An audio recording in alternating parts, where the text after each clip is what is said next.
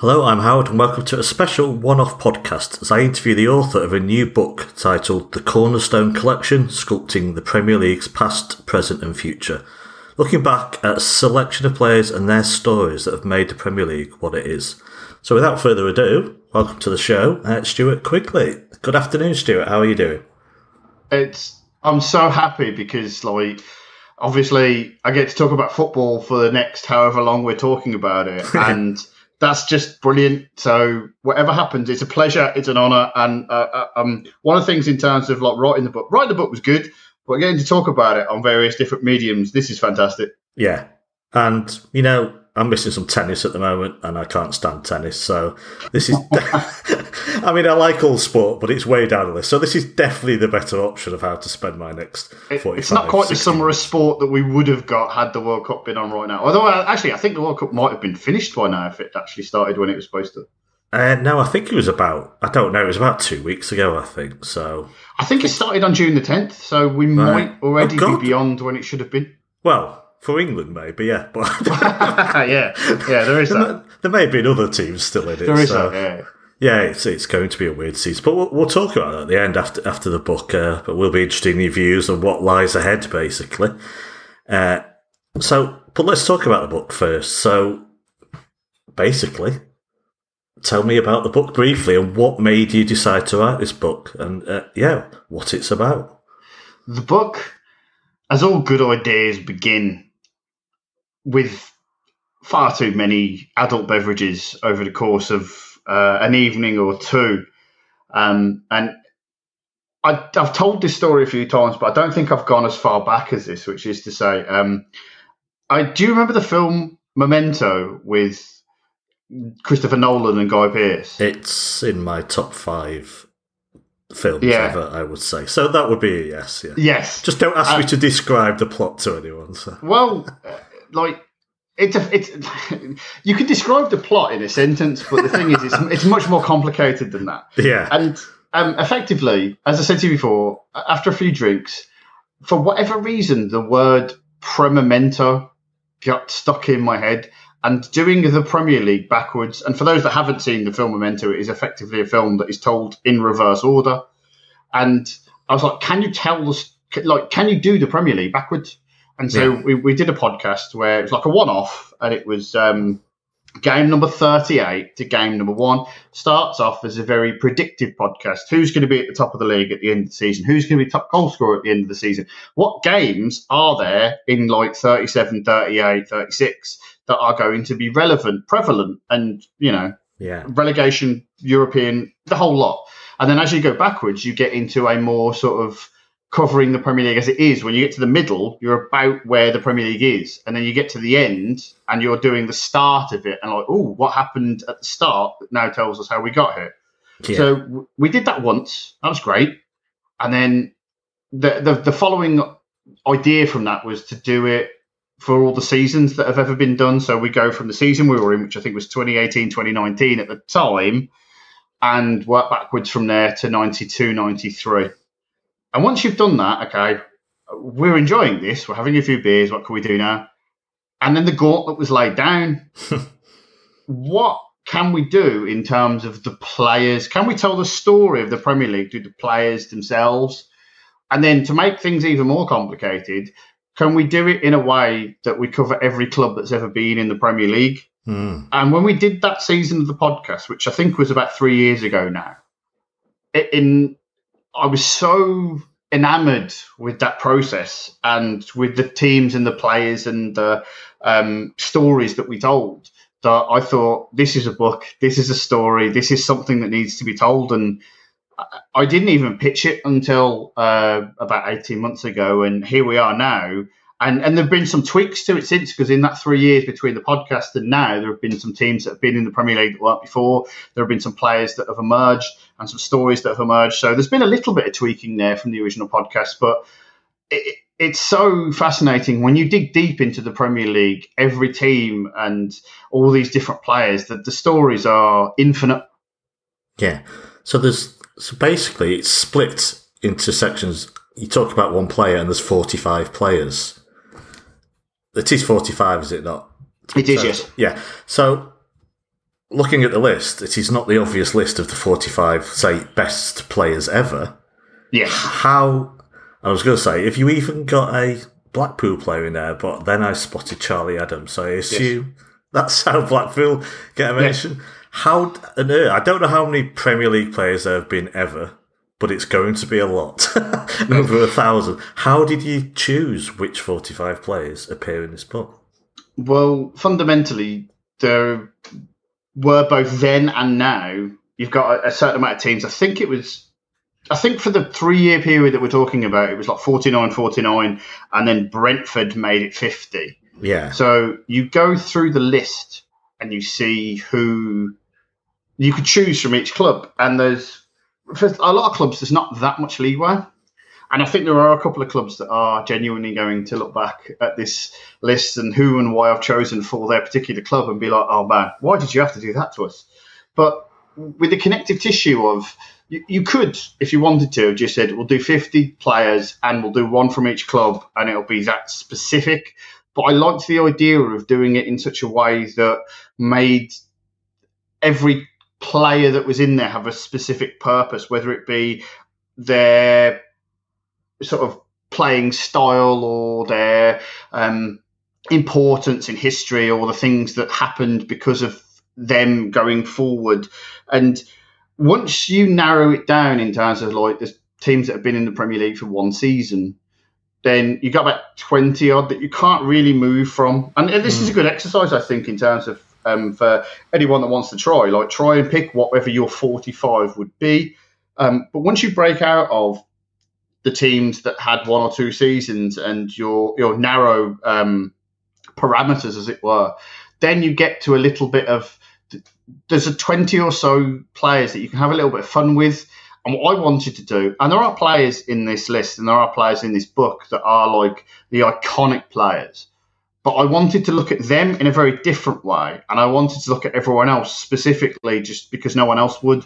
Um, yeah. I'll give you a perfect example. Cesc Fabregas is in this book for a, very specific reason because his career is cut in half between uh, a period of time in which he was adored for the way he played football, but didn't win trophies, and then he won a lot of trophies, but was nowhere near as adored.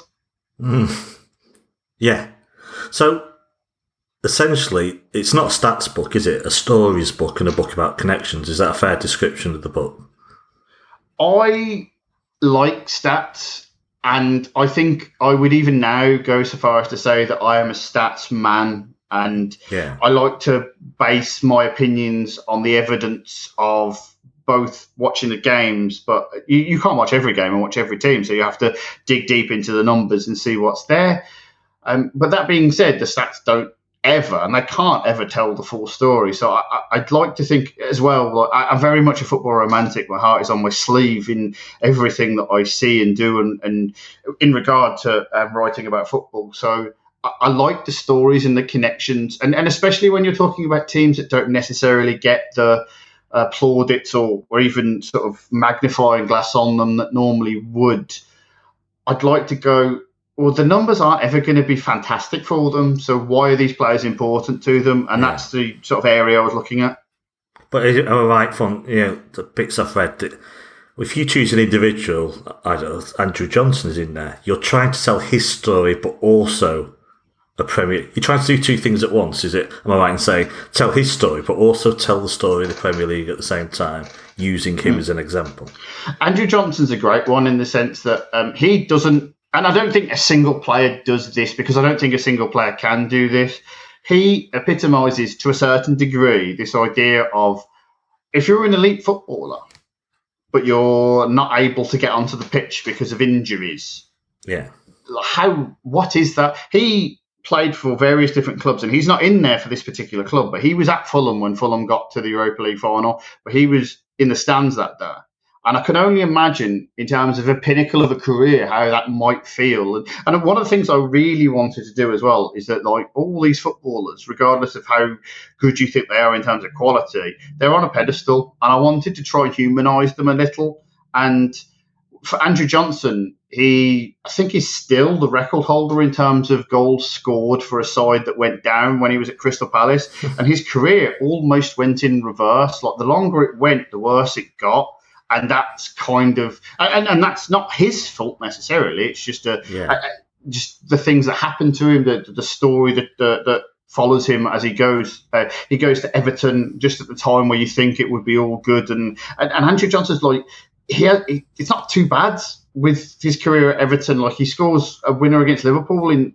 You know, and far be it for me to say that that doesn't happen particularly often, but like it's a remarkable moment, and yet at the same Yeah. time, he never quite hit the heights that he could have originally, and also as well, like f- fundamentally things that I didn't discover until I was doing the research. That like, um, I don't even think this is in the book, but like Andrew Johnson could have played for Poland, and he chose to play for um, England, and he, and he tried to get that career on track. And, and these are the stories, and uh, there's so much to fit into these players in these 45 chapters because, like I said to you before, like yes, they are footballers, and yes, the, the, there's there's a narrative like, oh, you scored this amount of goals in this amount of season, but that's not that's not what we as fans see. It's it's more Yeah. it's bigger than that.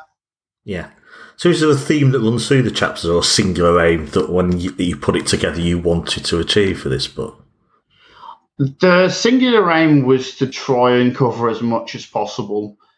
I have watched, and if you like consume football and you're a big, big football fan, it's very much a case of you get a steady diet of what's prevalent or relevant at the time, and that usually means the top two, top three, top four at any given time. In the late 90s, it would have been all about Arsenal and Man United, and whoever else was in the league didn't really matter. In the mid 2000s, it would have been about Chelsea. And um, there's obviously, as you get towards the modern day, it's Liverpool and Man City and no one else. And I, I'm trying as much as possible to see what's under the surface there because there are teams that have as much of a tale to tell. And I think one of the things I really wanted to emphasize is that everyone's in their own bubble and no bubble is better or worse than the other. Um, Hmm. There are. I'm not going to name a, a team here, but there's there's a team in League Two that's probably going to say we're the greatest team the world has ever seen, and I don't begrudge them that because the fans and the players and the story that they've gone on, like they may go on to. There, there might be a player in a team in League Two that will go on to do something special in a couple of years, and it's the connections between those players and the fan bases that that really make football what it is. And, and I think as well, there's there's a lot of things like modern football is terrible and modern football has issues. And I get it. I'm not so rose tinted or naive to think that there aren't issues right now. But I think that the, there is, at its core, the game connects more than it divides, even though there are so many divides out there. Yeah. If you stay off social media, I think it does. Yeah. yeah. Well, I think that's a curse of the modern world in a way. Look, there was uh, from a city angle, there, there was a name that stood out. I'm not going to lie here. There is a chapter on. Well, I've got to mention two players. Uh, I have to be careful not to t- go through the whole book because I have a tendency of doing this. so I interviewed Brian Horton once, uh, last about a couple of years ago, ex City manager, of course. Uh, his autobiography was out, and I went through it with such forensic detail. I think he said at the end, half jokingly, "Well, there's no there's no reason for anyone to buy the book now. You pretty much covered it all." and I felt terrible afterwards. I think it went to ninety minutes, but because I found it all so fascinating. And I was talking to an ex-City manager, like I couldn't believe it. Really, you know, it's like, and I think I went a bit too far. But there are two players that. Uh, Obviously, you don't have to run through the chapter, but really, In terms of naming who's in there, feel free to name as Yeah. many that interest you. Go for yeah. There's Well, no. there's, there's two City there. players. One will surprise City fans more than the other, basically. So I think it's a nice contrast. So the one that may surprise people that's included is none other than Wilfried Bony. So what made you put him in the book? I think there is a very easy answer here. Oh. I'm going to try and do this.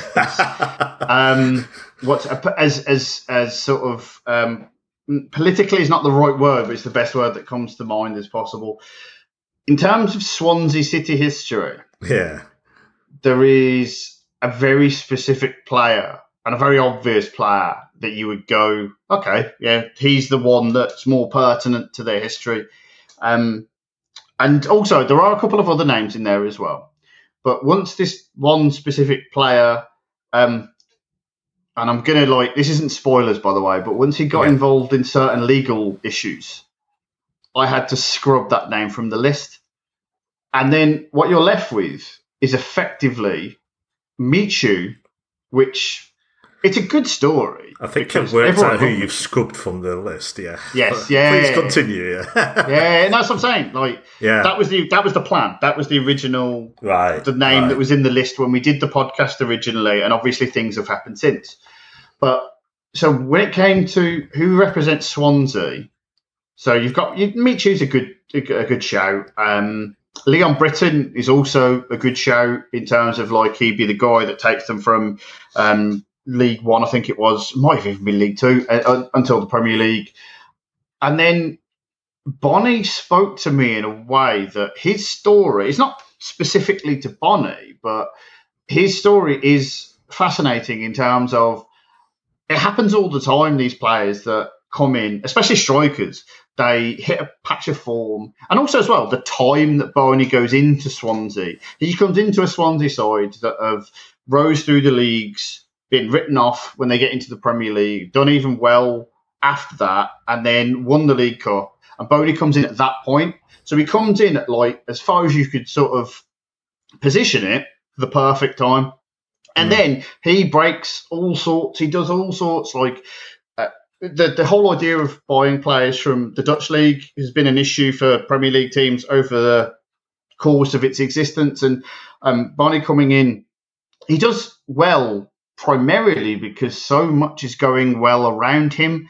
And I like that idea of what telling the Swansea story of he's literally when he comes in, it's about as good as it gets. And then you've got you're slightly further. They beat Valencia in uh, the Europa League. Bony scores in that game, and there aren't many clubs that you can name their pinnacle. Yeah. And that is as close to naming a single 90 minutes as a pinnacle as you can get. They have done all this, and and then obviously there's a part of the chapter which is big clubs, and especially I, I wouldn't say especially Manchester City. That's a bit wrong, but like Manchester City at the time, you see a player that's doing really well. Loads of other teams have done it before. Loads of other teams will do it since. And you're like, yeah, we'll have a bit of that, and it doesn't work. Mm. That's just what happens. And Bony, it's it's really interesting as well. Is that he's kind of the difference between, or the split between, and you'll be able to tell me with um uh, whether I'm completely like just walking on air here and chatting absolutely nothing.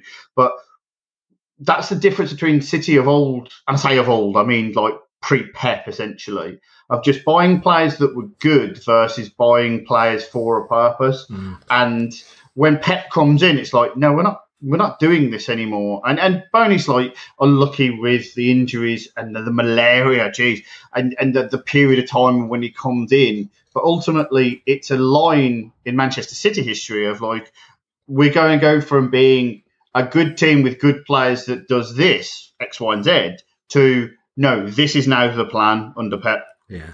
I, I, yeah, because I think he was like the top scorer for the previous calendar year because he was a January signing, wasn't he, for City? Yeah, that's correct. And it wasn't. I'll be honest, it was left field and it was not popular signing with the City fan base. Mm. I think it's fair to say, but I always try and look at the positives. Think, well, no, it gives us an options. He's a different type of player. He's powerful, and yeah, I think you've you've summed it up quite well. It was like one of those where you get burnt and you learn and you you change your tactics. The other player, and I think what I think what's sad in a way is, yeah, it didn't work out at City, and it kind of that was it. You know, it was a a downward slope for the rest of his career in a way. Uh, things don't work out, but it would have been nice if he'd gone on and found that success again after City, uh, and it really derailed him. And to be honest, I'm not sure how bothered he was. it's not, Well, it's like I said to you before. His story, Swansea's story. His career was to get to a point. Swansea had done everything they did to get to a point, and it doesn't matter in the Premier League how many good decisions you do. Um, and, and I, will caveat this by saying that like there are clubs, um, Manchester City, Arsenal, uh, Tottenham, the, the top six effectively, um, like Liverpool as well. The, you're allowed a certain leeway, and I don't think in in a fair world it shouldn't be like this. But Swansea aren't allowed to get decisions wrong, Yeah. and Bony goes, and Bony wasn't the only one to go. They had a lot of good players that came in at Swansea that you know you can't replace them eventually. And unfortunately for him, not only does he go to City and it doesn't work out for him, it doesn't work out for so it's it's the kind of like the ultimate parting of the ways and certain players fit into certain teams at certain times and and that was very much for me when I thought, oh, okay, I can't do the player I was originally going to do for Swansea. His story, while not the most prevalent, is something that's happened to a lot of clubs all the ninety two over. Yeah. The other player is one look back at more fondly, still sung about to this day, Edin Dzeko. Mm. His life, I've not read the chapter in your book, but his life story is, of course, very interesting. Was that part of the reason you included him in the book? Dzeko, uh, okay, I'm going to sort of clear out here and go big picture. And I'll say this as someone that, um, obviously, from a Liverpool fan perspective, might come. It might sound a certain way, but I promise you it's not. and this is in the chapter. I feel sorry for Man United fans. I legitimately like. I can not in, that no, no, no. Yeah. not not not in that way, but in a very specific way, which is to say that um, this is obviously before everything that's happened between our two clubs. But I, I think even within that, there is a certain element of football at its best, football at its purest, is the 93 20. And it would have been easy for me to write about Aguero yeah. because everyone has. And uh, obviously, I think Aguero, for me, goes down as probably one of the most underrated Premier League players of all time. Hmm. Oh, absolutely. And what I wanted to do, and, and it's, it's really bad actually on my part because this is sort of behind the curtain, as it were, is that I sent you a certain amount of chapters, and I genuinely can't believe I didn't send you the Dzeko chapter. I- That's that is a ball dropped on my part. Um, and yet, what I when I say I feel sorry for the Man United fans, what I mean is that that sort of passage of play from probably about mm, the, the, the um, added time being given to the final whistle is as close to distilling the game of football as is humanly possible Hmm. because winning the league is one thing. Winning the league in the last minute is another ladder entirely. Winning the league in the last minute against your biggest rivals is uh, like even now I still get sort of tantalizingly sort of on my edge of my seat because I remember when Dzeko scored that goal thinking you're going to get another chance because that's how football works. That's not how my mind was working at the time. No, I, I think as well. This is part of the Dzeko chapter as well, which is that like so much had happened to City at that time that typical City is. I know a lot of other clubs as well will say that this is part of their vocabulary as well, but I've heard typical City um, a lot more. The the the negative. Oh, this can't. It can't happen. It's not going to happen. Well, all we have to do is beat QPR at home, and then when QPR get to the position they're in, it's like, oh, of course, typical City. And then that that electricity, that moment, that cauldron of atmosphere and the circumstances, and ultimately, you can talk about Aguero, and uh, and the Aguero goal is the Aguero goal. It's Manchester City's moment. I'm not even going to attempt to claim it, but for for neutrals watching, that's hmm. it's poetry. And you don't get the Aguero moment without the Dzeko moment. So I was very curious about that. And as well, like in, in terms of Edin Dzeko, his career full stuff, he won a league title in Germany before he came to you. He has since gone on to um, do some things in Italy in terms of like he was part of the Roma comeback against Barcelona. And part of this issue of things only matter when they happen in the Premier League, and if you're not in the Premier League, it don't count. I think Dzeko is the not necessarily definitive character for that, but he's very much a person that illustrates no, no, if you're a good footballer, it doesn't really matter where you ply your trade. Yeah. It's confession time then. Uh, might lose me a few Twitter followers. Liverpool beating Barcelona 4 0. I didn't want Liverpool to beat Barcelona. And am I right in saying that the Tottenham Ajax game was the night after with their. It was, yeah. Yeah. Now, I am one of those bitter football fans that doesn't want other English sides to do well in Europe. So no, I think that's the correct way to do it. both matches, I'm like, oh, for God's sake. But you know what? Afterwards, the day after both those games, I went, what you've just said, that was football. That was. Yeah, well, fair enough. That is that is why we're football fans. Those mm. two games. Look, fair enough. I mean, it's just the most amazing sport. And yeah, it happened to another team, and I'm probably bitter for that reason because we were in the Champions League. But you know what?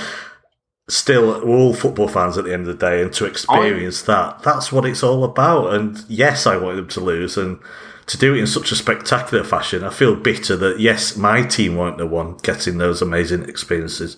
But to be honest, I've been spoiled in that respect for the last 10 yeah. years. And yeah, and after those two games, I thought, you know what? Yeah, it's fair enough. I mean, as many football fans as possible should get to experience yes. nights like that. I've told this story so many times that I'm not actually sure it's true. I think some of the peripheral details definitely are, and if they're not, don't at me because I want this to remain in my memory as it happened, or at least as I believe it happened for the rest of the time. Which is, why do you love football?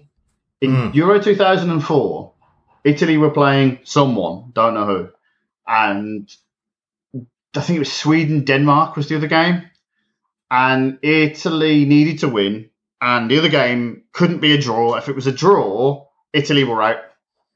Antonio Cassano, who is one of the most emotional characters in terms of Italian football of all time, um, ends up on um, a very late sort of chance. And as far as he's aware at the time, I think it was Denmark one, Sweden nil. Again, the details don't matter, but he scores a goal in the 90th minute that puts Italy through. Mm. He hmm. runs off with tears in his eyes and as far as he's concerned, he's put his team in through to the next round of the European Championships, and he's a hero in his country. He gets to the bench, and someone informs him that there's been an equaliser in the other game. The tears are of a very different kind.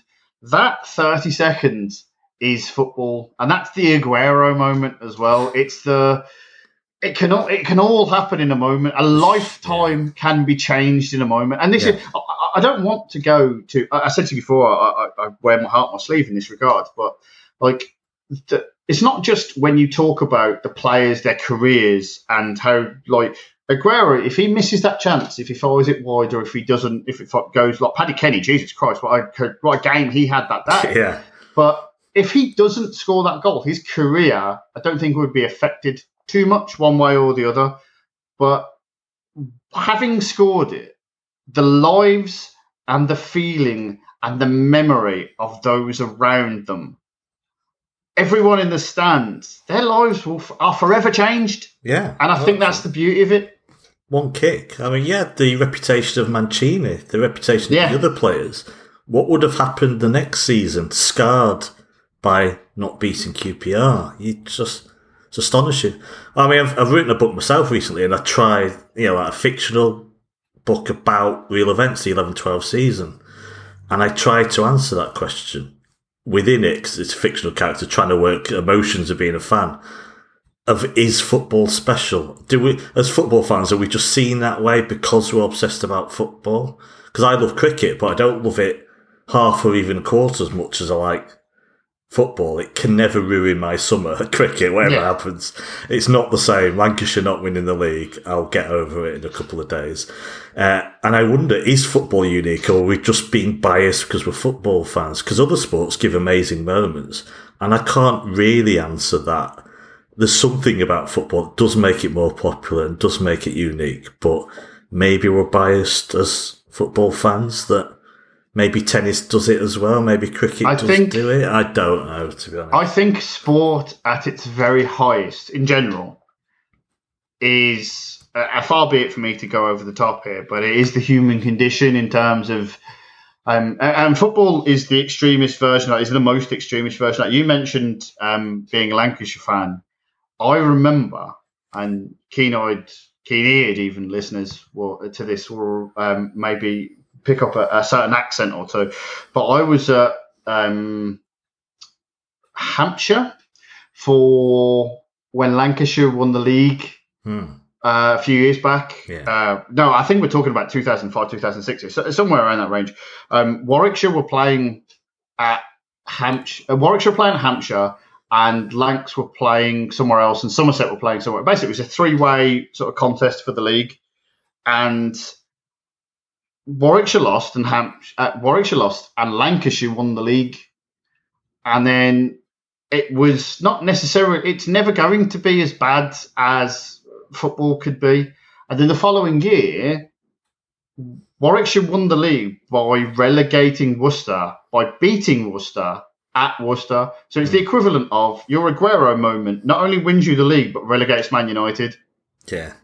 And it's the, the sport itself is high, but the but football is so tribal and so entrenched in I, w- I want to say it's the culture worldwide, but there's something special about English football. And I don't mean to say like, oh, the Premier League is the best because I don't actually buy. I don't buy into the best league in the world. I think it's, Yeah, uh, it's- something of an anomaly.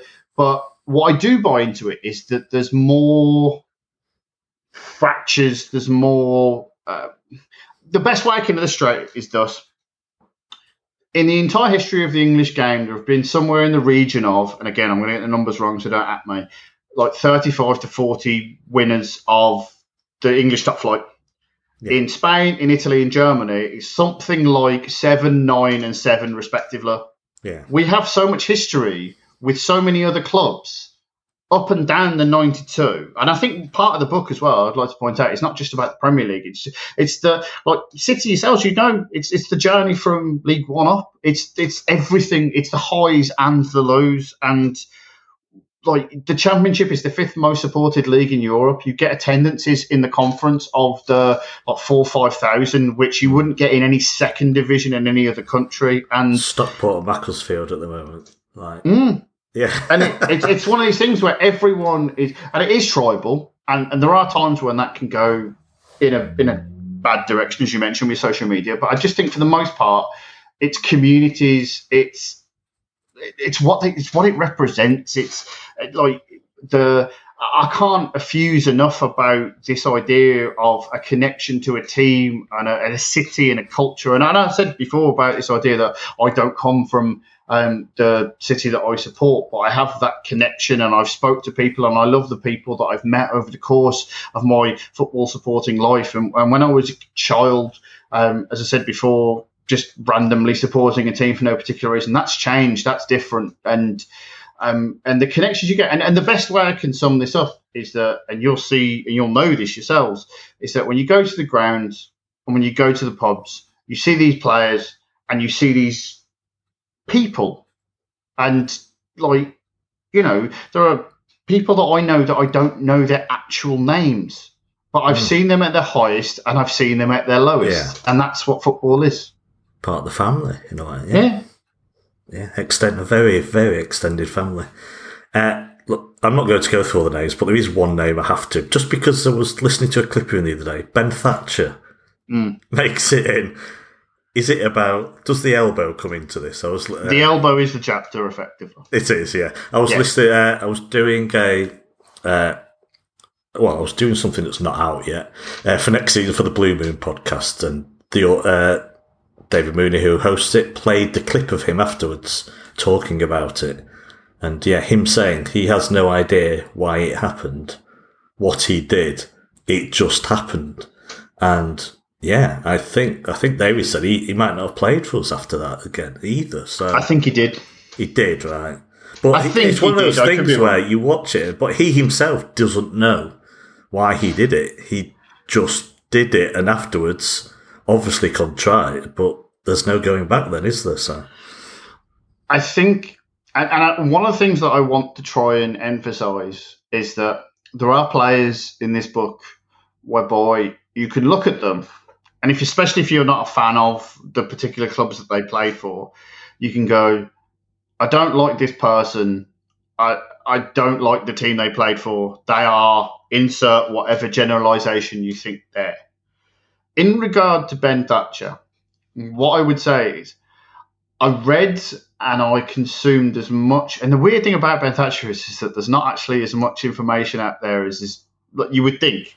Yeah. There's, there's, there's stories about what kind of person he was. And I, I don't want to go into them too much, but effectively, he was a character in the 90s, which is to say that maybe he liked too many adult beverages. And there were things there that in 2022 may have been addressed. And I think that's part of the chapter as well.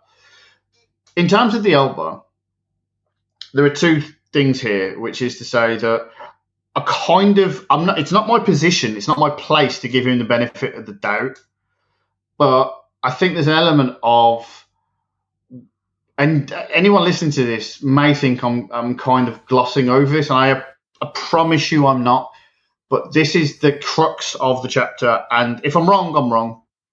This idea of 90s football, a diet, a steady, hefty, meaty diet that Ben Thatcher would have been raised on, especially given that he grew up and played for Millwall and Wimbledon, mm. is you do something, you do whatever it takes and I, as someone that I, am not actually, I don't think I'm that too different in terms. I think he's slightly older than me. Um, I'm going to look it up now, and he's going to be about the same age as me, and I'll be genuinely depressed. But um, I think he's probably about ten years, hopefully. But I think football upbringings, especially like during the '90s, is in this country is is something of a a backward step, a, a, a, an idea of eras and how things have moved on. We talk about now um, footballers trying to express themselves and, oh, they can't get touched and uh, they're, they're, diving and all this. And yes, I, yeah. I don't disagree with this idea that diving is an issue. Diving is in the rules of the game against it. But so is a red card challenge. So is double footing. So is running into someone and absolutely cleaning them out. And yet one of them is seen as the worst thing in the world and the other one isn't. And I do wonder if, with everything that I've said in terms of Wimbledon, Millwall, and I'm not trying to label those, I'm not trying to disparage those clubs because I think a lot of clubs at the time during the late 80s, early 90s would have been very similar. And, and this idea, that the best example I could give is the last man foul. This yeah. sort of someone's chucking back and you got to take them out, and you've got to clean. Like, it doesn't matter what the rules are, you've got to do it. And I think that's what happened to um, Ben Thatcher. I think it, what, when he says, "I don't really remember," I think it's an automatic reaction. I think it was. And I've used the word, I think I've said the phrase, I think about 15,000 times in the last two minutes. But what I want to try and emphasize is that the way football is taught and this idea of you can't let them go, you can let the ball or the man pass, but not both. Yeah. He went, he went there completely. I wouldn't say innocently, but he went there to do something. And what he did, I don't think he was physically in control of. And, you, everyone's done things where you just go, "Oh, I don't know why I did that." When you're yeah. asked that, when you're asked after the fact, I don't know why I did that. The one thing I would say on top of all that, if you think I'm trying to absolve him, is that if that was a one-off, I, I would give him the benefit of the doubt it wasn't a one off though. How many more times were there then? He did it when he like elbowed, and I think he broke the jaw of someone playing for Sheffield United. He did it in a friendly. I'm not entirely sure. I think it might have been for Manchester City in a friendly in China, and I, I, I, can try and line the dominoes up in terms of he's a victim of circumstance, and I don't think that's what I wanted to do. But I think yeah. there's an element of if you're saying to players in the 90s, especially, you can't let this happen. You can't let someone do anything. You have to put a foot in you. You know yourself. If someone puts a tackle in, the crowd get up for it. Yeah. And I think that's. I think there's an element of that's what he was trying to do. But you watch it, and it's because he's got a history. It's because there are other things there, and I, I think fundamentally, uh, there's another there's another part of that, and it, it's really interesting as well. I said before about the chapters that I sent you in terms of Man City um, uh, prevalence and, and not, and, and, I was actually tempted to send the the Ben Thatcher chapter over in terms of like what happened, or, or Ben Thatcher's I wouldn't say legacy, but the difference between when he became a footballer, he was, uh, I think, one of the most expensive teenagers when he moved from Millwall to Tottenham, and then eventually went to Wimbledon. I think I've got that in the right order. But he was a highly rated player, and if he goes somewhere now, if he had a, a Pochettino at Tottenham when he goes in, or a Guardiola, or anyone, he he doesn't become the same player. And the other thing about it is, is that when you try and um, gentrify the game itself over the course of tickets are more expensive. The fans get further and further away from the players. And you know there's a divide there there's a gentrification of the game itself and yeah. Ben Thatcher is the one that sort of straddles that line and Wimbledon as a culture straddle that line and it's unfortunate it's really hard to suggest as well like I'll give you a perfect example Roy Keane admits in his autobiography, this is in the book, that he wanted to do Erling Haaland. Yeah. Fine. Ben Thatcher does what he does. He's the biggest villain of all time. There is double standards on all sides here. Yeah. Because it is so rare that someone really goes out to want to hurt another player. And Roy, Roy Keane is the one who says it, who says it, admits it. Yeah, yeah. It's maddening to me, this idea that Roy Keane admits it, fine. Ben Thatcher, circumstances. As much as I can try and run one way or, or work between the mentality or the other, not fine. Yeah. And who knows what he meant to do? Shoulder him, get it wrong. Yeah, we just, mm. you don't know, do you? Uh, time is defeated us, but there is one question uh, before I talk about something else. Uh, was the one player you enjoyed writing about above all others in this book?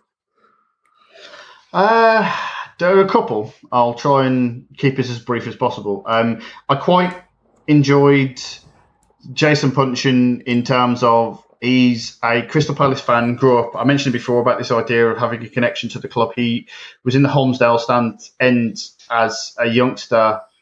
Um, watching Crystal Palace and then scores a goal in the FA Cup final that never, no one will ever, other than Crystal Palace fans. Oh, actually, no, tell a lie. That um, you'll remember because it was the thing that prompted Alan Pardew to do the dance, and they were ten minutes away from beating Manchester United, and yeah. and, and, things go on there.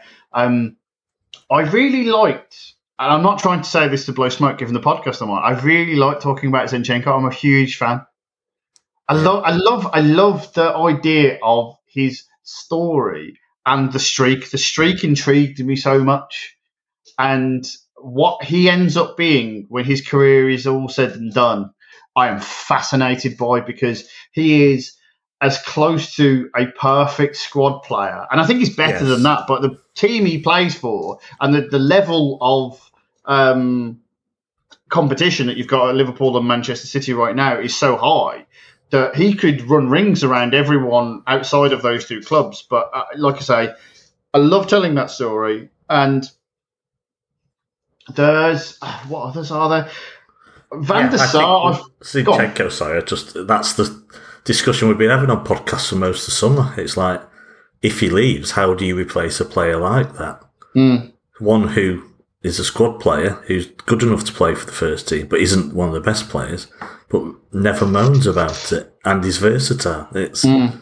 and could easily have been lost in the system, like yes. so many in the City group do. Yeah, it's a wonderful story. So. Without meaning to spoil the chapter about Zinchenko, but there is a direct parallel between Phil Foden and Zinchenko in terms of mm. one was destined to play first team football, the other one wasn't, and the fact that he has Zinchenko, obviously.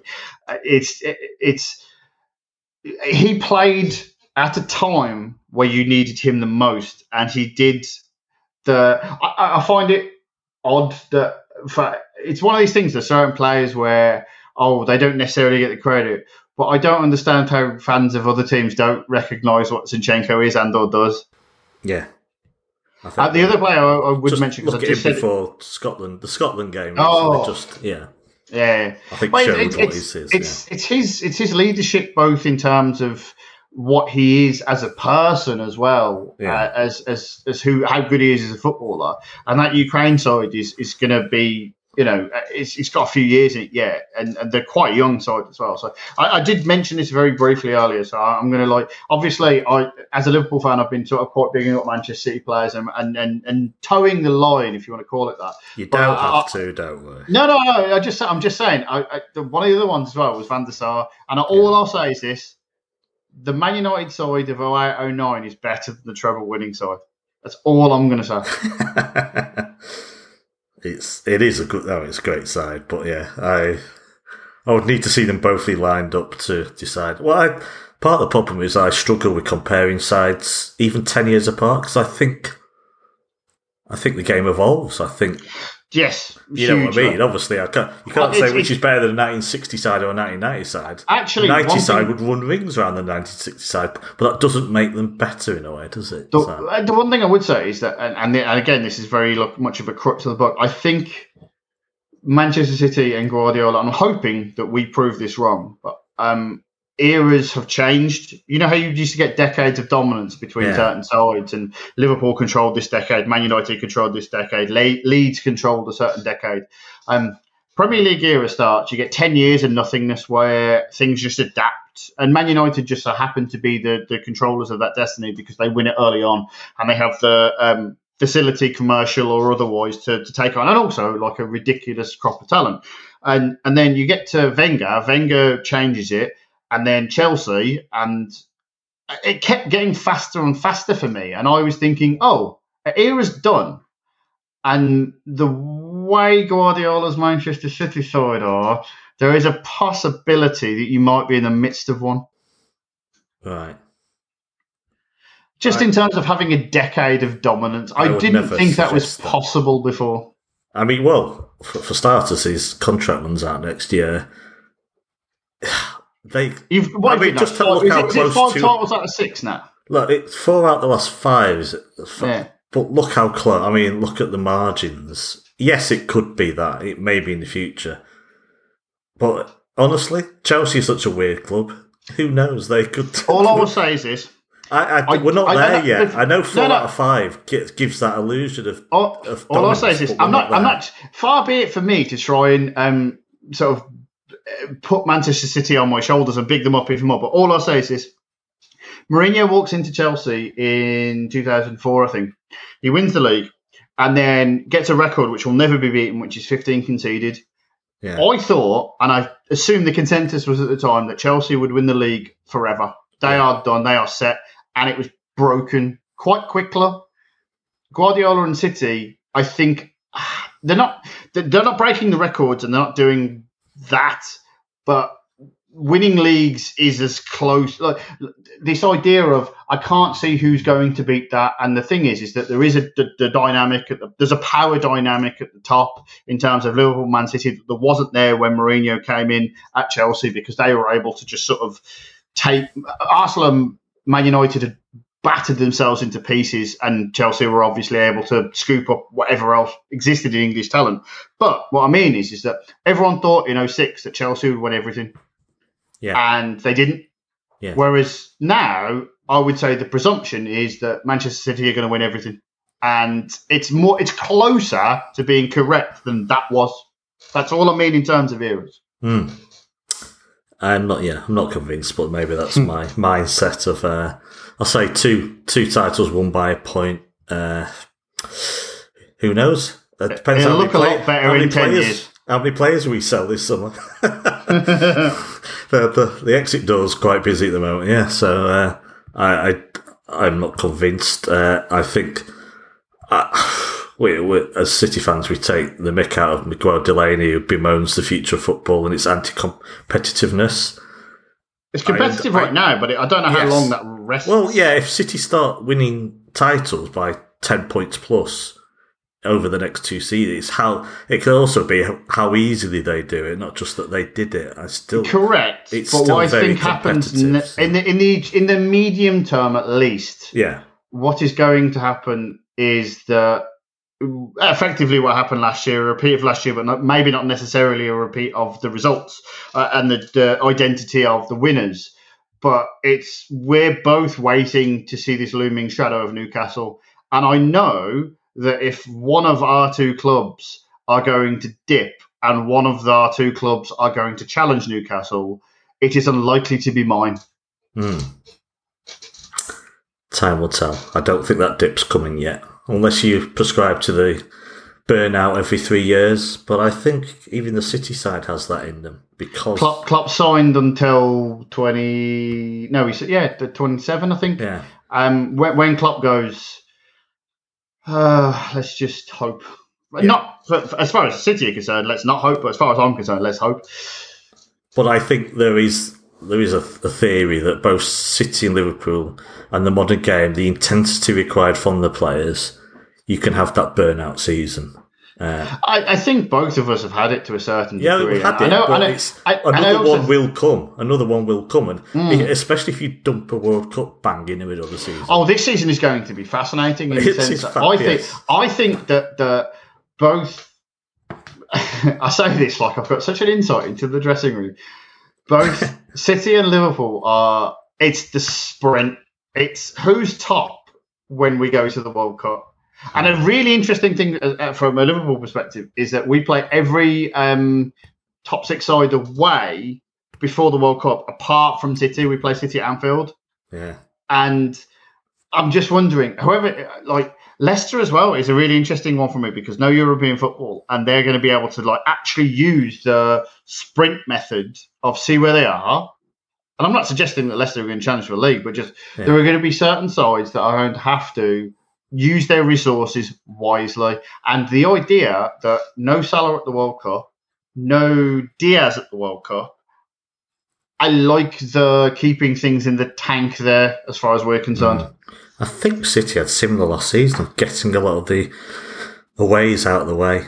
Uh, Hmm. First half, I can't. I'm just thinking. I think yeah, because definitely had maybe, the other thing as well, this isn't a bold maybe call, by the United way. again was the exception. Yeah, there was one that was the exception, but it was a similar sort of thing. Yeah, Uh, the other thing as well, I was just about to say, like, I don't think this is like a bold call. This idea of the quadruple, one of City or Liverpool will be on for the quadruple for every year from now on. But I think because it's just it's just the way how unless like the draw works in a very specific way because the Champions League both sides are going to go quite deep in the Champions League the league it's going to be those two unless something ridiculous happens and the thing you have to forget like you completely forget is like Chelsea was supposed to be um, really hot for the Champions League uh, not the Champions League sorry the Premier League um, up until a point where they just fell apart. Man United were hilariously uh, title Yeah. challenges last year, and the, the consistency and what has happened over the last five years between Manchester City and Liverpool will suggest that the league, the Champions League, and barring ridiculous draws, the FA Cup and the League Cup will all be in play for both sides for as long as they want. So this whole thing of like, I think um, when City won uh, the League Cup, I, I can't remember what year it was, but it was the one where you beat Watford like sixteen thousand nil. Um, that Six quadruple was on. FA Yeah, Cup final. Yeah. the quadruple was on there for quite a while, and I think that's what's going to happen from now on. It's just going to be. There was a period of time where everyone talks about the English team's dominance in Europe, where there were certain teams, even though English teams were getting to the final, that you would think that are slightly better. There is no doubt, and obviously I'm on a Manchester City podcast here, so I have to choose my words very carefully. There's no doubt that Liverpool and Manchester City are one and two in Europe. Hmm. Yeah, I, I I agree. I think, but they're not the European champions. But that's a that's a cup. Real Madrid are a, a ghost of a side. They'll make you. They'll do some voodoo shit to you. That, Oh. no, I'm not. Don't I'll I know it? Yeah, don't I, I can it? I can tell you what, like categorically, that game against Manchester City, Real Madrid, the semi-final. I was pr- if if you'd won that game, I'd probably still be in a coma, regardless of what the Champions League final was. I did not want, I could not handle the prospect, let alone the game of Manchester City in the Champions League final. Hmm. And yet, you Oh, should yeah, have beaten them you should have beaten them a thousand times out of a thousand. Yeah. They were poor. I don't understand it. I don't think it can be explained. In this book, by the way, the Derby uh, 11 point season with Robbie Savage. Um, that'll never be beaten. That is more explainable than how Real Madrid won that game. Yeah. But then again, it all comes back to well, that's football, isn't it? Yeah, yeah. yeah. I, mean, that's not why you love it. That's why, like, No, the things well- that happen. Yes. As I say, some of the highs I've experienced, you've got to experience the lows as well, and that was just that was on my birthday as well. So just just to rub it in, hey. That Oh, was on my that's bad. Yeah. Uh, one very final question: Is this the first book you've written? It is, yes. Has it put you off writing anymore, or can you not wait Oh. to do another one? Oh, I could be here for about 40 minutes now. Um, there is a second book in principle. Right. and uh, technically a third as well. And the process has been a really interesting process, not least of all because I gave the publishers a really ridiculous date of like, oh, I can do this, and then oh, I really needed to do this, and and trying to um, put everything together. And every time I looked at a player or a person or and a team and a, a chapter, it was like, oh, I've uncovered a little bit more that I'm trying to fit in here. So um, the research, and I think this is the, the beauty of football, as I said at the start of the podcast, is that there's always more. Whenever you dig under the surface, there's always more than you expect, and that's kind of. I, I'm so happy with it all, and and uh, Yeah. obviously you've read a few chapters, and like just being able to dig into other teams and see the not just the top clubs and their stories, but everyone. And um, I mentioned the Dzeko and Aguero moment earlier, and, and being able to really dig into that. You know, Hmm. it's it's a it's a moment in time, much like Sergio Canos for Brentford, much like um, without meaning to. It, it's not like Stan Collymore for Liverpool, uh, Newcastle four three. There are certain Blackburn beating Man United. There are things that happened that you just need to go and you've, you've heard it all before, but you need to sort of really see it and examine it from a perspective of what would you feel like if this was if you were on the receiving end or if you were the other side of this? Norwich beating bayern munich really well well back in the day. Um, oldham staying up having won three games in, on the bounce when crystal palace only needed a point. All of it every club up and down the 92 um, i said like i'm a football ring romantic and i believe that every side gets their moment in the sun and i'm blessed enough that I've seen a lot of them, and whatever it is, whoever it is, and wherever it is, if there's football on, I'll watch it, and Yeah. um, that's you know uh, the, the the the the driving force behind why I wrote what I wrote and why I will write what I write in the future. Yeah, well, I've only read a few chapters, but I, I loved it. Uh, it surprised me in a way. Uh, for very flawed, descriptive, and different to uh, other stuff I've read. Because yeah, it's it's more again about the emotion, the stories behind, not just not just reeling off facts and what happened. Uh, yeah, it felt it was a very different and interesting book. So uh, from the small bit I read, so just remind us the name and when's it out. Uh, it is the Cornerstone Collection. It is already out on Kindle, so if you are very much an e-reader, you can get that now. Yeah. And uh, it is going to be out on the 10th of July, which may or may not be when after you're hearing this on sort of most book retailers, and also uh, Amazon will be fulfilling pre-orders from the 18th. So very much a staggered. It's like a first leg, second leg, and a third leg for no particular reason. Um, wherever you want it, you can get it. Okay, brilliant. Well, good luck with it. Absolutely. Uh, good luck with the book, and thank you very much. I really enjoyed that. Uh, an hour has flown by, so thanks for coming on to talk about it as well. It's been an absolute honour and a pleasure. I love this. Thank you very much. So, cheers. Yes, I mean, we could talk for the next eight hours, but Mm. the sun is out, so I'm going to try and enjoy it for a bit. It's such a rare occasion. So, yeah, th- thank you very much, Stuart. I'd say uh, do check out the book, uh, listeners. I hope you enjoyed that. Uh, I will put this show out, uh, Stuart, before the uh, the tenth. It'll be out in the next couple of days. So, yeah, uh, thanks for coming on. Good luck with the book. Uh, thanks for listening, everyone. Loads more content coming up on this podcast, of course, and the season will soon be upon us. So until then, take care, everyone. Stay safe. As always, up the blues.